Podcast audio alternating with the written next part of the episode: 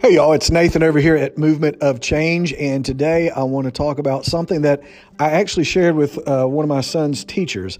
Uh, his English teacher, they're doing, I don't know, Hamlet or Macbeth. I apologize, I should probably know that better. But apparently, in the story, know, I didn't read back when I was in high school, I did Cliff Notes, but apparently, somewhere in the story, a dad is giving advice to his son, and, and uh, so the teacher said, Hey, parents, what advice do you want to give your uh, senior um, before he or she goes off to college. Now, there's a ton of advice I could give, but the teacher sent little pithy examples, so it wasn't really anything long, more than a sentence.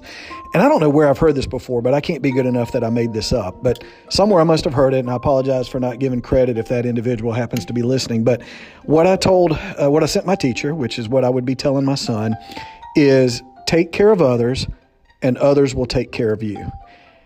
And I, I think that's that's fitting in sales. Again, you know, this, this podcast is not about loan officers and, and real estate specifically. It, it's about life and, and things of that nature. And and I think that's just something to remember in life. If you take care of others, others will take care of you. Now we know, you know, you hear what goes around comes around and karma and all that kind of stuff. But if you're just an overall good person in life and treat others, you know, the golden rule like you would like them to treat you, everything should work out. And so, as I sit here in my office day in Chapin, by the way, we've got a ribbon cutting coming up here at the end of the month on Beaufort Street. So, if you're in Chapin, South Carolina, we would love to see you later this month. Reach out to me. But as I'm sitting here thinking about things, you know, take care of your your loan officer assistant if you're a loan officer. Take care of your operations team. Take care of your your realtors. Obviously, how about take care of your clients? Reach out to them. And I'm sitting here. I want to help y'all with sales, particularly if you're a loan officer.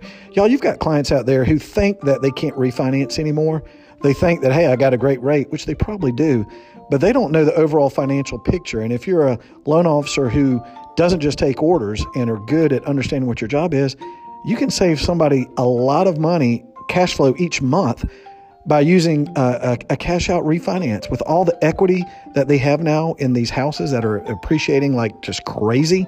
Um, they don't know that. So educate them, take care of them and they'll end up taking care of you. So that's what I want to leave you with today. Who knew that the teacher at Chapin High School would be giving out an assignment and that a 51 year old market leader with Movement Mortgage would actually be the one that's learning?